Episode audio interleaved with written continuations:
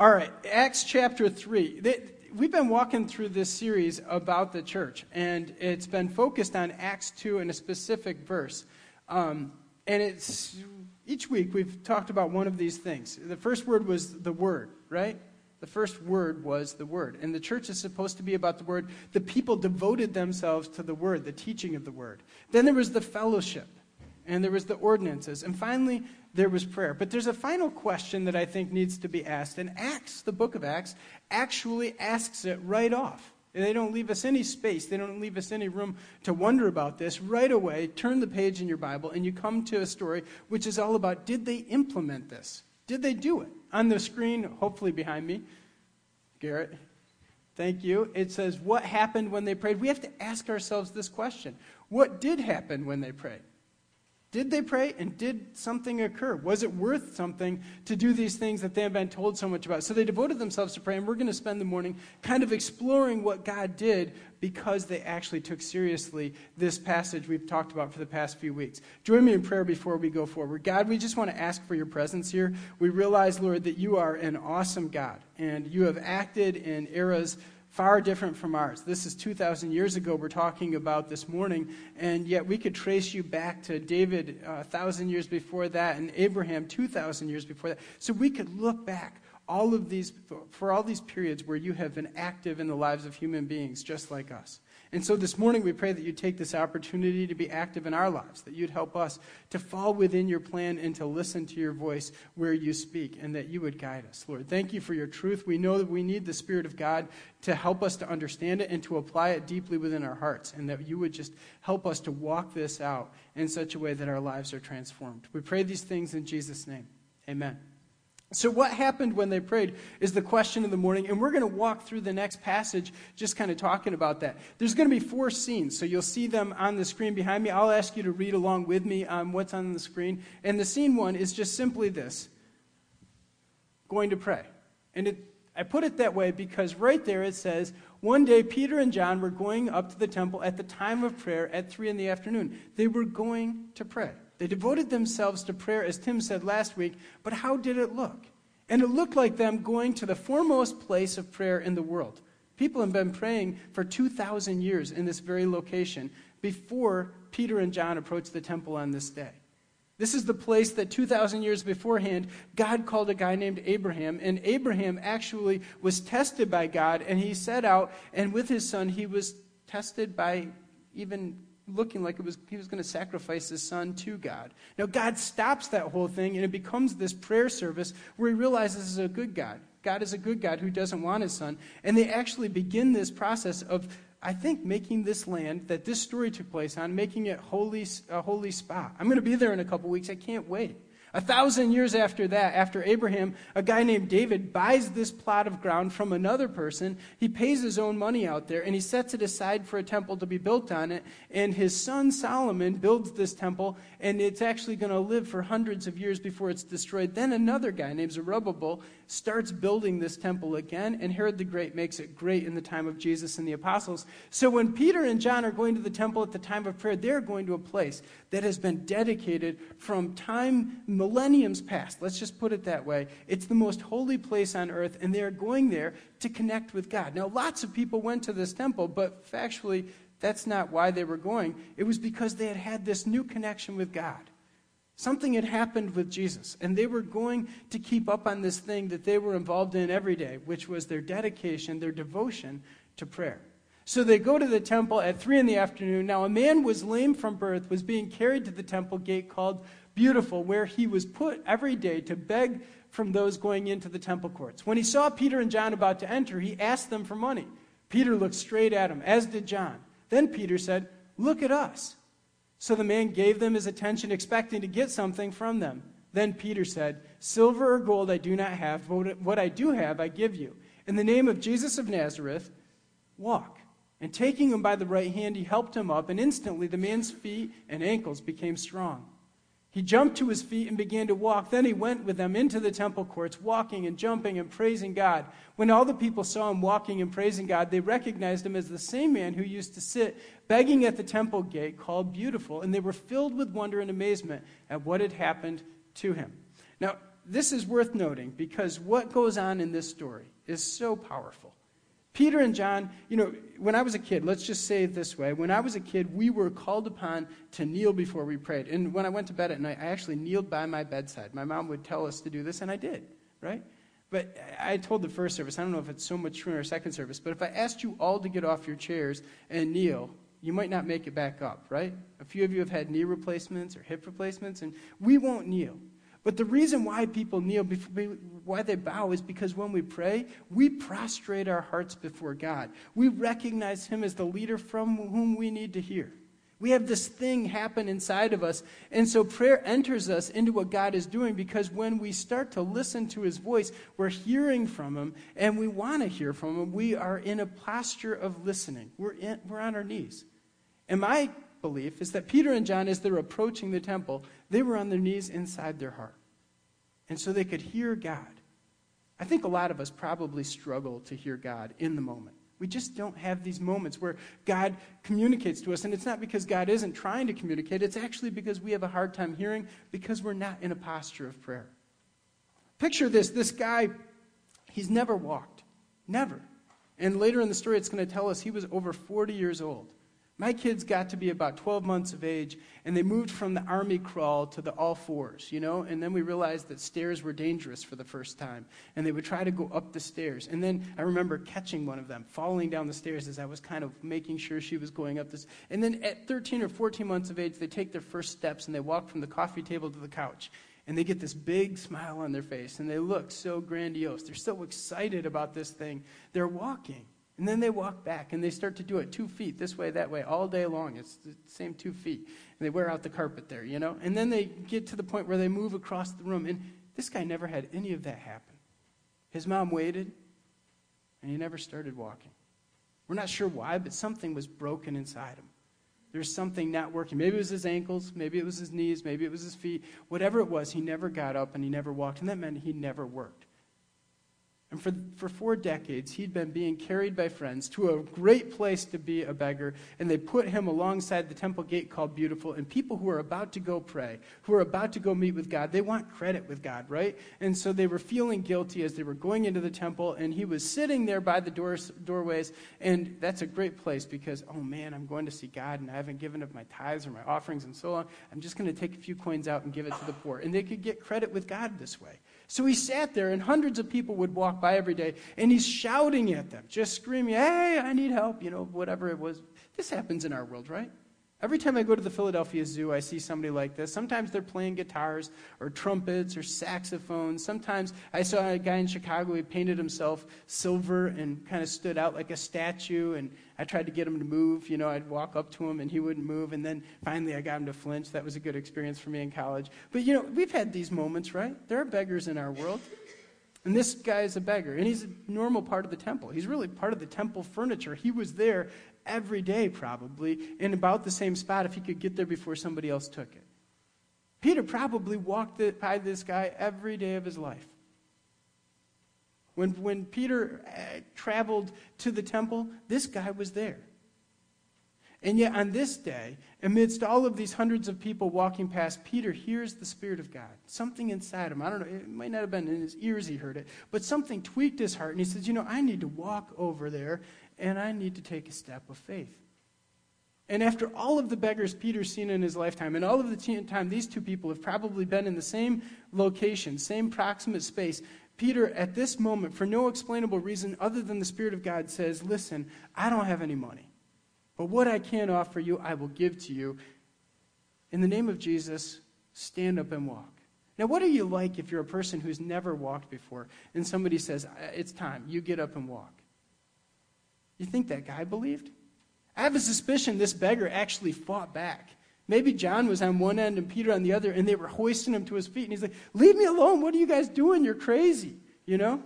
And they hoisted him up on his feet, and lo and behold, his ankles and his knees, they worked.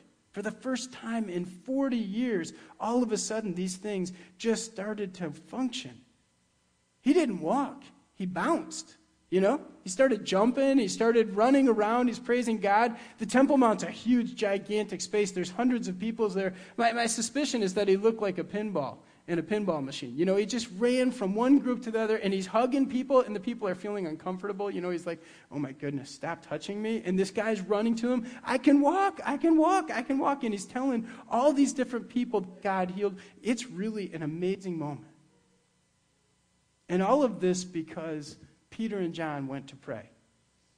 So, did they do it? And what happened? Yeah, they did it. And when they prayed, something happened. And it, they got into the place where they could see what God was wanting to do in the moment, and they took that step of faith. I can only imagine what Peter would have looked like if that guy would have just fallen back down on his, on his place there. And, you know, Peter took a step of faith that was amazing in doing this. Peter senses God's desire to move in power, and the man, lame since birth, walks for the very first time. What a great experience. You know, we could all go home, right? It's just nice. This lame guy learned to walk, or God healed him, or something. It was amazing. It's a miraculous moment. Prayer enters us into what God is doing. And Peter, in his posture of prayer, in his lifestyle of prayer, is walking to meet with God, and he says, You know what? I'm hearing from God. I think I'm just supposed to act. I don't know if you've ever had one of these moments, but it's critical.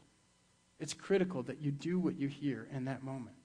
Peter acts on it and it changes everything. And it not only changes this guy's life, it does that, but it starts a domino reaction that we're going to read about. It keeps moving on and on. The sermon goes forward in Acts chapter 3 as it moves to the next scene, sharing with the masses. Well, the man held on to Peter and John. All the people were astonished and came running to them in the place called Solomon's Colonnade. When Peter saw this, he said to them, Fellow Israelites, why does this surprise you? Why do you stare at us as if by our own power or godliness we had made this man walk? Think about this. Peter doesn't own the credit for this at all. He says, Listen, this is Jesus. It's not me. It's not even that I'm really a great guy. I'm not so wonderful. Fellow Israelites, when Peter saw this, he said to them, Fellow Israelites, why does this surprise you? Why do you stare at us as if by our own power or godliness we had made this man walk? The God of Abraham, Isaac, and Jacob, the God of our fathers, has glorified his servant Jesus. You handed him over to be killed and you disowned him before Pilate, though he had decided to let him go. You disowned the holy and righteous one and asked that a murderer be released to you. You killed the author of life, but God raised him from the dead. We are witnesses of this. By faith in the name of Jesus, this man whom you see and know was made strong. It is Jesus' name and the faith that comes through him that has completely healed him, as you can all see. Now, fellow Israelites, I know that you acted in ignorance as did your leaders. But this is how God fulfilled what he had foretold through all the prophets, saying that this Messiah would suffer. Repent then and turn to God so that your sins may be wiped out, that times of refreshing may come from the Lord, and that he may send the Messiah who has been appointed for you, even Jesus. Heaven must receive him until the time comes for God to restore everything, as he promised long ago through his holy prophets. For Moses said, The Lord your God will raise up for you a prophet like me from among your own people. You must listen to everything he tells you. Anyone who does not listen to him will be completely cut off from their people. Indeed, beginning with Samuel and the prophets who have spoken, have foretold these days, and you are heirs of the prophets and, and of the covenant God made with your fathers. He said to Abraham, Through your offspring, all peoples on earth will be blessed. When God raised up his servant, he sent him first to you to bless you by turning each of you from your wicked ways. This is quite a sermon. But the thing is, it's completely unplanned. At no point did Peter expect to be giving a sermon on this day. He just shows up and he hears God's voice and he takes action because he can feel that God wants to do something in the moment. And when he takes action, when he steps out in faith and he hears God's voice, he steps into it and this guy gets healed. And then he goes bouncing around the temple and then they end up all in the one end of the temple and people, of course, gather around. And it allows them to provide the opportunity, it provides them with the opportunity to authentically share with other people. You know, people share their faith a lot, right? You ever get a knock on the front door and you look out there and you know you don't know those people? And they're either trying to get you to move from PECO to whatever those other companies are, or they're trying to get you to go to their church. I mean, that's, are there other options anymore? Every now and then I see a Kirby salesman, but I haven't seen them in a while. Um, there's just not too many other options. And religious people are some of the people who come talk to you. Now, here's the deal not all of those people who come talk to me about religion, even I'm a Christian. You might be surprised by that. Here I am preaching to you. But, you know, some of those people are Christians, and I don't want to see them come to my door. You know, this such and such a church come by. Hey, we just want to come share your. Okay. Ah, yeah, no, please leave me alone. You know, in the mall, you see somebody come up to you. I, No offense, I don't like this either. And I'm part of a church, I actually work for a church. There, there's words that are added to the dictionary every year. A few years ago, I saw the word Google became a verb. The Merriam Webster, Webster Dictionary actually communicated through their website or whatever it was that Google is a verb. It's actually in the dictionary now. Okay? It's not just a company with lots and lots of money, but it's actually a verb. They added another word that is just my favorite word. This is my favorite word of the English language in the dictionary, okay? Eeyorish. Eeyorish. In the first service, nobody laughed. I don't think they knew what that meant. But you've read Winnie the Pooh to your kids, maybe.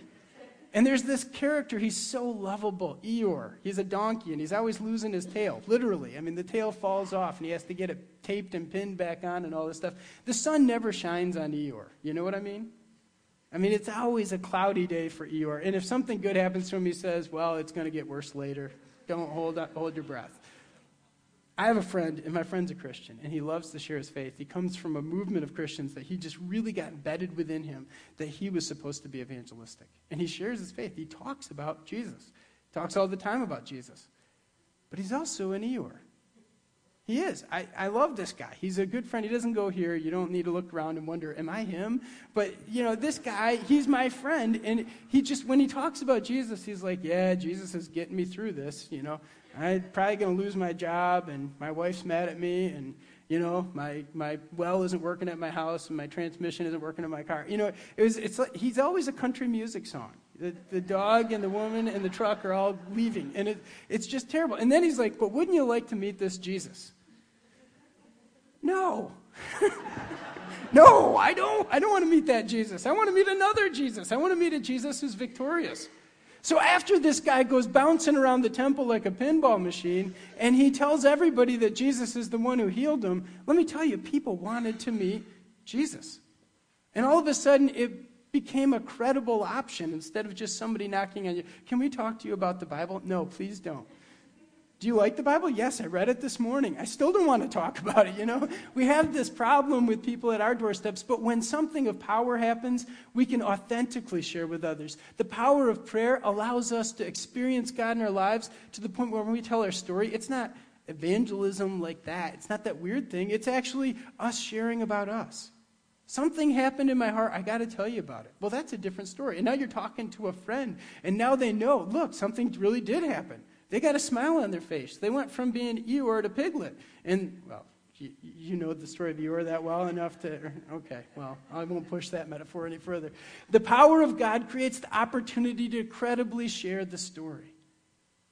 People are sharing this story all the time in non credible ways. Don't be one of those people. Honestly, don't be one of them. You know, pastors want to hear the message shared, and I want you to share the message of what Jesus is doing in your life. I hope the people around you, in your family, in your, in your friend base, where you work, I hope they know your story. But don't share it without credibility. Don't share it like you are. Don't share it while you're doing something counter to the gospel. Do it with credibility and with a heart in tune with God so they can believe. At the heart of the sermon, though, Peter goes forward and he calls the people back to get right with God. And then he says this line that I think just goes for miles so that times of refreshing will be sent from the Lord. Interesting. There are two moments in the Bible that are worse than any other moments. The first is the cross. The Son of God being killed for us is great for us, but it's the worst moment in history the maker of our planet, the maker of each one of us being destroyed temporarily for us, is the worst moment in the history of the human race. But the second worst moment is Genesis chapter 3, where the first couple fail and where they sin. But in that moment, there's the greatest moment, or the greatest picture, I suspect, of prayer. Because after they took a bite of that fruit and they did this terrible thing and they were on the wrong side of God, you've read the story maybe, they actually get afraid and they hide. They go hide in the bushes. And you've seen the, I won't draw pictures for you in your mind. You've already seen them, right? And they, they, it says the man and wife had sinned and they knew they were naked. And so they went hiding from God. And God, it says, comes walking, and it uses this phrase, in the cool of the day. Now, I suspect that wasn't the first time. In fact, I suspect that God came walking with them in the cool of every day. It meant literally when the breezes flowed across the garden. It was a hot day of working. Adam and Eve were tasked with maintaining this Garden of Eden, and they were doing all of this work, and they were doing the great job that they were called to do. And it got hot, and every night when the breezes came, it was a time for refreshing. And they met with God, and they discussed things. I don't know what they discussed. How you making out with that, that, that rhino? You know, he's a little bit cantankerous. Have you brushed the hippopotamus's teeth yet? You know, I don't know what they discussed back then, but they had this reflection with God. Shelby and I have a rule in our house. Um, when she gets home, she gets home a little bit after me from work, and she comes in the door, and the kids are allowed to dogpile her for about 30 seconds, and then they all have to go to the other end of the house. This may sound mean, but we've realized that if our marriage isn't in a good spot, then the rest of the evening's not going to go well. So we take 20 minutes from the moment she gets home to just connect the two of us. And that just means we sit in the kitchen and I say, How was your day? And she tells me, and she asks, How was my day? And I tell her, and we talk about it for 20 minutes. That's all it is. But it gets us in the right rhythm with each other again, and then we can be married and we can live in the same house without this kind of non rhythm thing that happens. We need that time of refreshing our relationship in order to walk with each other. And the times of prayer are times when we get to refresh ourselves with God. And that's what was happening in the cool of the Garden of Eden every day until all of a sudden it was broken. And God shows up for this meeting with his first two couple, and, and he loves them, and they're not there. And he says, Adam, where are you? And he says, God, I'm naked. I can't come out. He's like, Weren't you naked yesterday? What changed? And it keeps going on, and the story draws out, and of course, we realize that it's an epically terrible, very bad moment.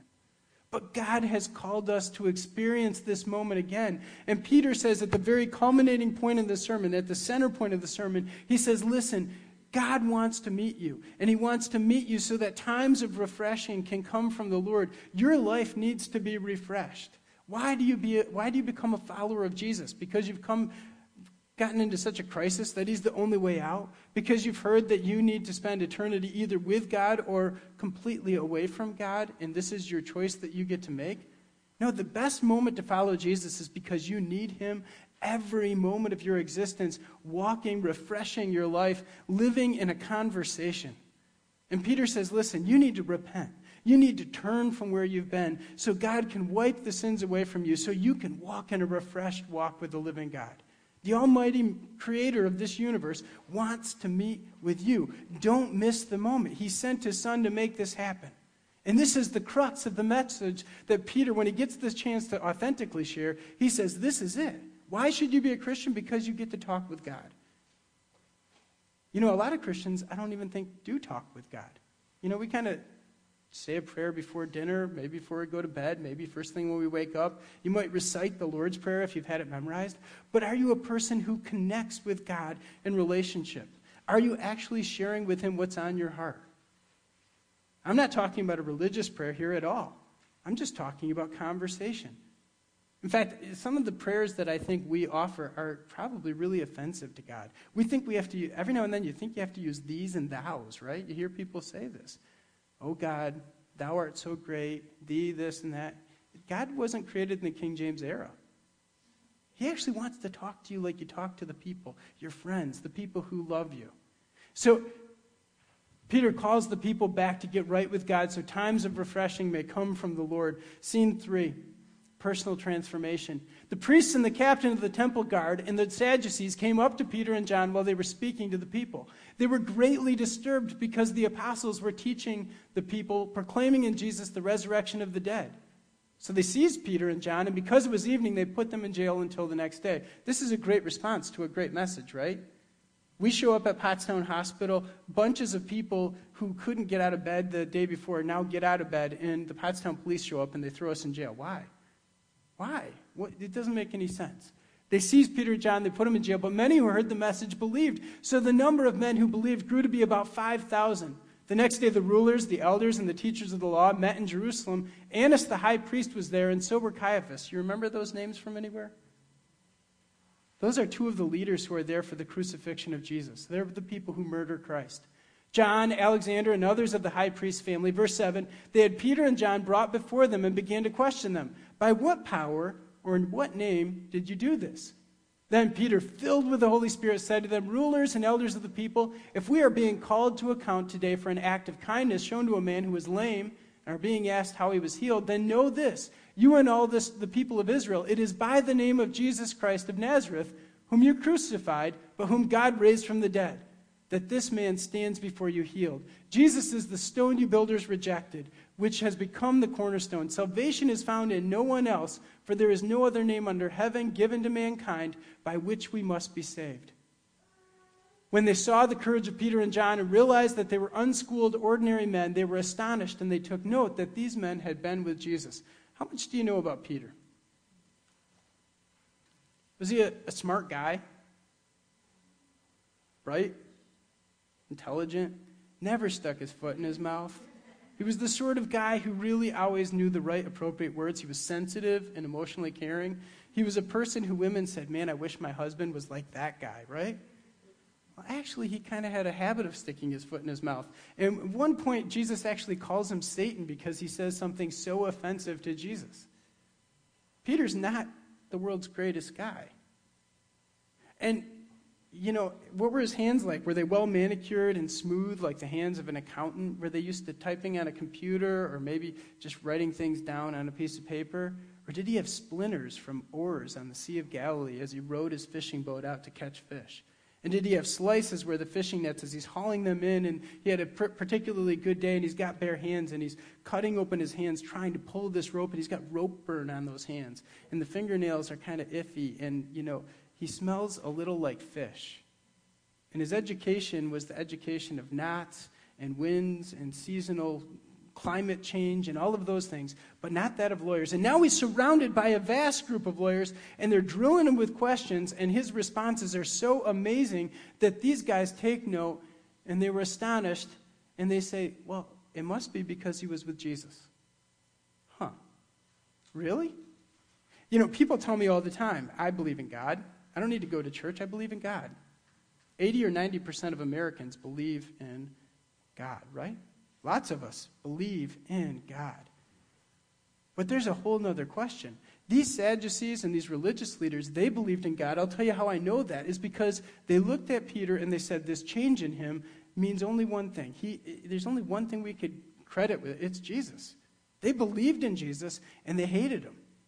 They believed in Jesus and they wanted Jesus and his followers kicked off the Temple Mount. They believed in Jesus and they wished he would have stayed dead. Believing in God is not enough. Believing in Jesus and deciding to accept what he's offered is a whole different thing than just saying, I believe in God. These leaders believed in Jesus, but they didn't believe to their salvation, they believed to their long term estrangement. But since they could see the man who had been healed, this is verse, stand, verse 14, but since they could see the man who had been healed standing there with them, there was nothing they could say. So they ordered them to withdraw from the Sanhedrin and then conferred together. What are we going to do with these men? They asked. Everyone living in Jerusalem knows they have performed a notable sign, and we cannot de- deny it. But to stop this thing from spreading any further among the people, we must, more, more, we must warn them to speak no longer to anyone in this name. Why did they want to stop it? Somebody can heal somebody, and they want to stop it. Their instant reaction is let's qualm this thing, put it under, under a rug, and act like it didn't happen. Then they called them in again and commanded them not to speak or teach it all in the name of Jesus. But Peter and John replied, Which is right in God's eyes, to listen to you or to him? You be the judges.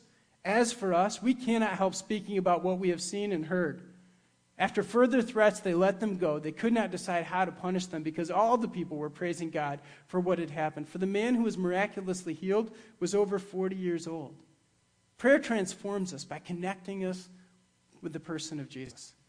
You know, when you looked at Peter, it's like his life. You know, I'll just put it this way I watch ESPN a lot. I, the, the website. I don't, I don't have cable, so I can't watch it on my TV. But I, I watch it, and there, I love college basketball. Yesterday was one of the two most important days in college basketball for the season. Michigan again played Ohio State, and they beat them this time, which makes me just, you know, I was so excited uh, about that. Anyway, they have this chart that shows all of the points, and it kind of goes like this. And you see the progression of the game with 20 points in the first half, and then 40 points halfway through the second half, and you kind of see the score range. Now, if you looked at that same chart and you looked at the life of Peter and you were expecting what to see of him, what you would see is he was a fisherman, he was a bad fisherman, then he kind of got a little bit better and he knew where the fish were and he caught a few more of them. He bought a house, provided a little bit better for his family. Then he got a little bit better at fishing. Then his son started to take over the family business and he only fished three out of five days.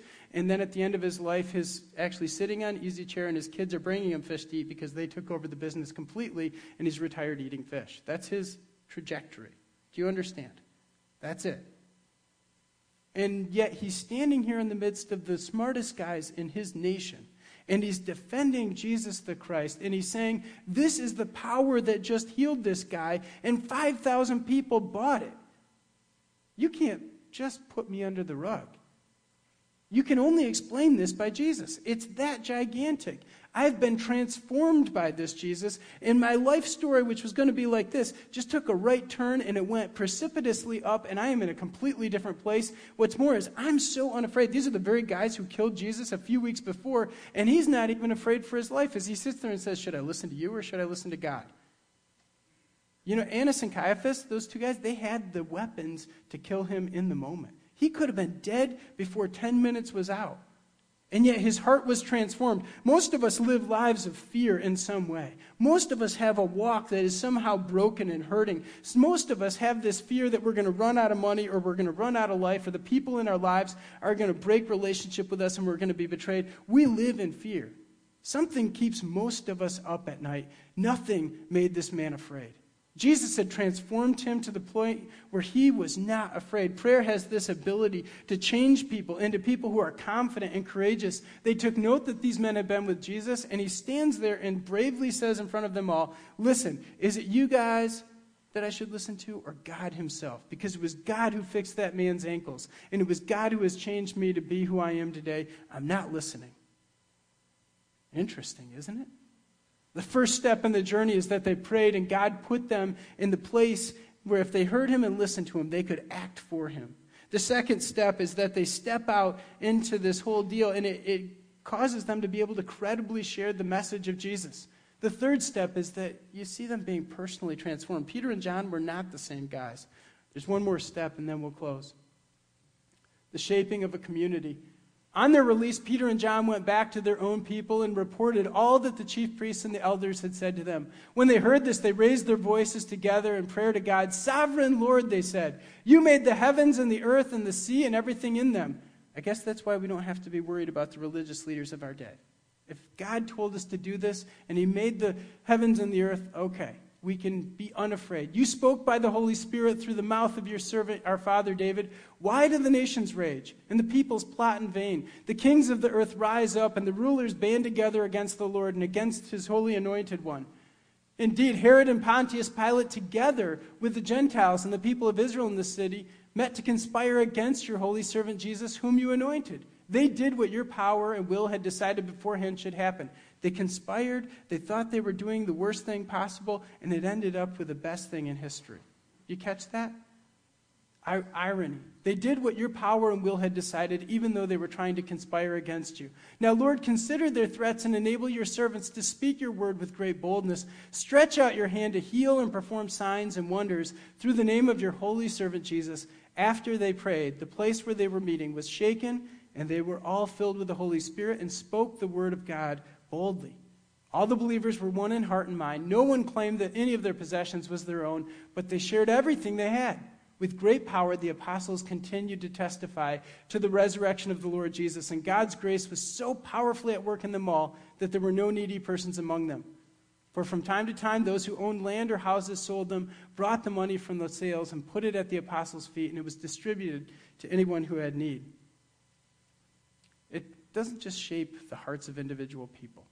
It doesn't just put us in a position to serve God where we're at. It doesn't do just the it doesn't just create the ability for us to credibly share the message. It shapes the whole community. Listen to the words. Everyone was of one heart and mind. When I asked my father-in-law and my mother-in-law if I could marry my wife, we were married thir- 10 years on Thursday. Uh, and, and I remember, like it was yesterday, a moment of great fear and trepidation in my life. I went to Roger and Lois Moore and I said, Could I marry your daughter? And interestingly, my mother in law did most of the talking. And she said, You know, one of the things you need to know is you and Shelby aren't going to agree. And she said, Where there's two people gathered, if they both agree, then one of them's unnecessary. That was her personal theory on marriage. It's worked for her. They've been married for I don't know how many years. But that was her theory. Counter-distinctive to my mother-in-law, and I know I'm on dangerous territory, you know, mentioning my mother-in-law, but everyone was of one heart and mind. Wouldn't it be great if we were all together on stuff in the body of Christ? I don't just mean this church.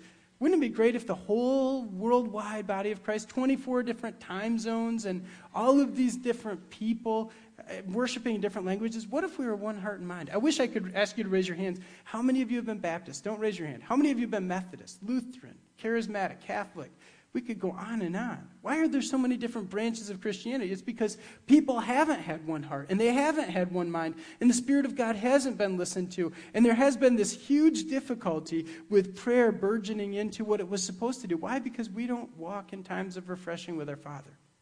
Instead of that, Peter says, listen, if we pray, if we pray, then our community will be shaped and our heart and mind will be in unity, one with the other. What an amazing church that would be. I would love to be a part of that church, a part of that family, a part of that set of relationships. That is awesome. Prayer shapes a community after God's heart. No one was in need as, ever, as everyone was sharing with each other. It's not that they had a thermometer in the church foyer saying, okay, we want to raise $50 by next week or $50,000 or $100,000. It's that we want to see God move and we're just going to pray. And people started selling stuff. And not little stuff, they sold houses and they sold land and they did all this stuff, giving stuff over to God. Why? Because the Spirit of God was active in their lives and they were praying and they heard God speak. And they said, you know what? Nobody told me to do this. I wanted to do it. I gave. The story of Jesus was shared with power. The message keeps going out in wider and wider group of people. People's lives are being shaped and changed, and the community of God is being changed. Wouldn't this be fun to be a part of? Wouldn't this be an experience worth having? And it all starts just so small. Peter and John are just headed up to the mountain of the temple, and they're praying. It all starts just that little bit. It's just all that happens through the rest of the story is a reaction to this one moment. Peter and John, three o'clock in an afternoon, were going to pray. We have to close, but I got to tell you one final story. It occurs to me that it's easy for us to think, well, that was 2,000 years ago. God has a great future, and He has a wonderful past. But what about the present? You know what I'm saying? Is He doing anything like this today? I have a friend, and my friend and I have walked through life more than any of my other friends. I've known him longer. And uh, I won't share his name, but a few years ago, when I was in college, he started to pursue a lifestyle that was just really, really destructive. And his mom called me, and she thought I was going to be the good influence. I was in Bible college at the time, so who do you call the Bible college kid, you know? And she says, Listen, I, I want you to uh, talk with my son. I said, Okay. I prayed for a month. And then I finally got the guts up to go talk to my friend. And I caught him in the front yard of his house and I said, Are you doing this stuff? And you know what it's like when somebody who never lies to you lies to you? He said, No, I'm not doing any of it. And I just could see it on his face. Of course he had done it. It was sad. It was just like, Oh man. But he denied it, so I walked away. And I prayed, that was June, and I prayed through June and July and August. And I came home from college that year, and I was there in, in the fall of the year. I remember my sister, Shelby, forgive me, uh, she hooked me up on a blind date. I was out with this girl I'd never met before in my life, and I was out with my sister and her boyfriend and another set of friends. There were six of us, and we went through this whole date, and we had a good time. It was fine. And, you know, we were sitting around on my parents' deck at the end of it all, and we were talking, and it was dark out. We were just the six of us talking, and I heard uh, a car door in the front of our house. We're sitting in the circle on these lawn chairs. There's a few extra chairs, and the door opens, and you can't even see because it's so dark, and somebody comes out and sits down. And he doesn't say hello. It's just odd. You know what I'm saying? Six of us sitting there, and there's a seventh person now, and you're like, who is that, and what are they doing? And we sit there for a while, and nobody says much. And, you know, it was a blind date, so it was awkward anyway. And then we hear sniffing. And whoever it was started to just sniff. And then they started to kind of gulp. You know, there's like you know, and some weird noises are coming from there. I'm thinking somebody's in medical difficulty on the other side of this deck. This is odd. So I go over to see who it was, and I started to get an inkling who it might be, and it was my friend. And I sat down next to him, and I could see in the moonlight at that point, the light changed. I can still picture his face, and there was these tears just running down his face, just weeping, sitting there on the back deck of my parents' house.